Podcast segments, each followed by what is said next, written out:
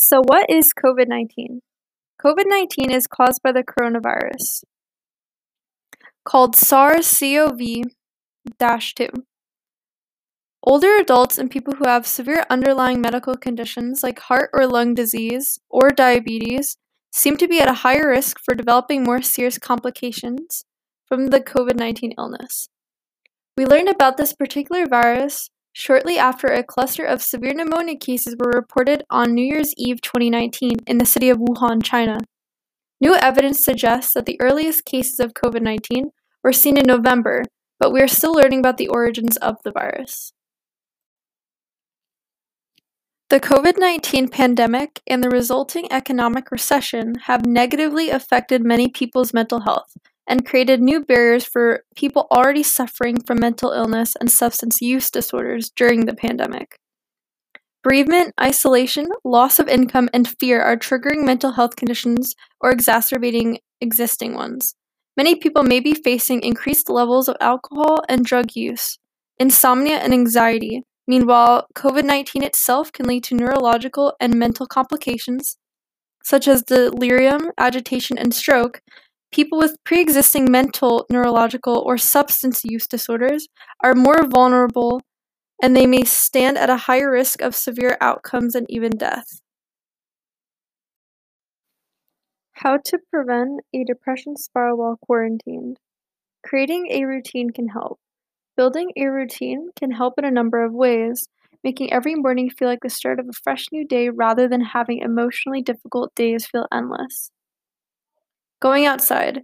Physical distancing guidelines recommend staying home and keeping at least six feet of distance from other people. That doesn't mean you can't go outside near your home. Take on a project. Being stuck at home doesn't have to be boring. In fact, it can be an opportunity to dive into new projects, new or long forgotten hobbies, and other activities that excite you. Rethink what it means to have a social life. You don't have to go out in order to stay social. The state of your home environment. The state of your home environment makes a difference. You don't necessarily have to keep your home looking immaculate, but even a few small steps towards decluttering can help make your space feel warm and welcoming rather than a place you'd like to escape. Therapy. Therapy is still an option with the phone and online services. There's absolutely nothing wrong with needing additional help. It is still possible to get professional help without going into a therapist office and therapists are offering support through text, online chatting, video, and phone services now. Connecting with others. Develop and keep strong relationships with people who will support you. Reach out to old friends and make plans. Deal with stress. Pay attention to what makes you stressed, when you feel it in your body, and how you react to it. It'll help you better manage your stress. Think about today. Too often we are thinking about the past or planning for the future instead of living in the moment. Volunteer.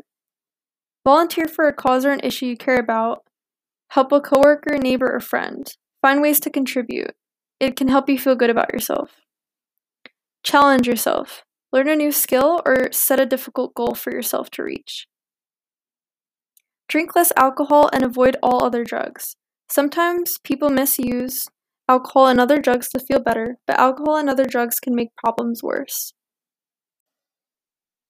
So let's talk about some statistics. Many adults are reporting specific negative impacts on their mental health and well being, such as difficulty sleeping, 36%, eating, 32%, increases in alcohol consumption or substances, 12%, and worsening chronic conditions, 12%, due to worry and stress over the coronavirus. As the pandemic is ongoing, unnecessary public health measures expose many people to experiencing situations linked to poor mental health outcomes such as isolation and job loss. Young adults have experienced a number of pandemic related consequences, such as the closures of universities and loss of income that may contribute to poor mental health. During the pandemic, a larger than average share of young adults ages 18 to 24 report symptoms of anxiety, and or depressive disorder, 56%. Compared to all adults, young adults are more likely to report substance use, 25% versus the 13%, and suicidal thoughts, 26 versus 11%, Prior to the pandemic, young adults are already at high risk of poor mental health and substance use disorder, but many did not seek treatment. Overall, it is extremely important to take care of yourself and others around you right now. These are very stressful times, and your mental health matters. This is something that we are all dealing and struggling with.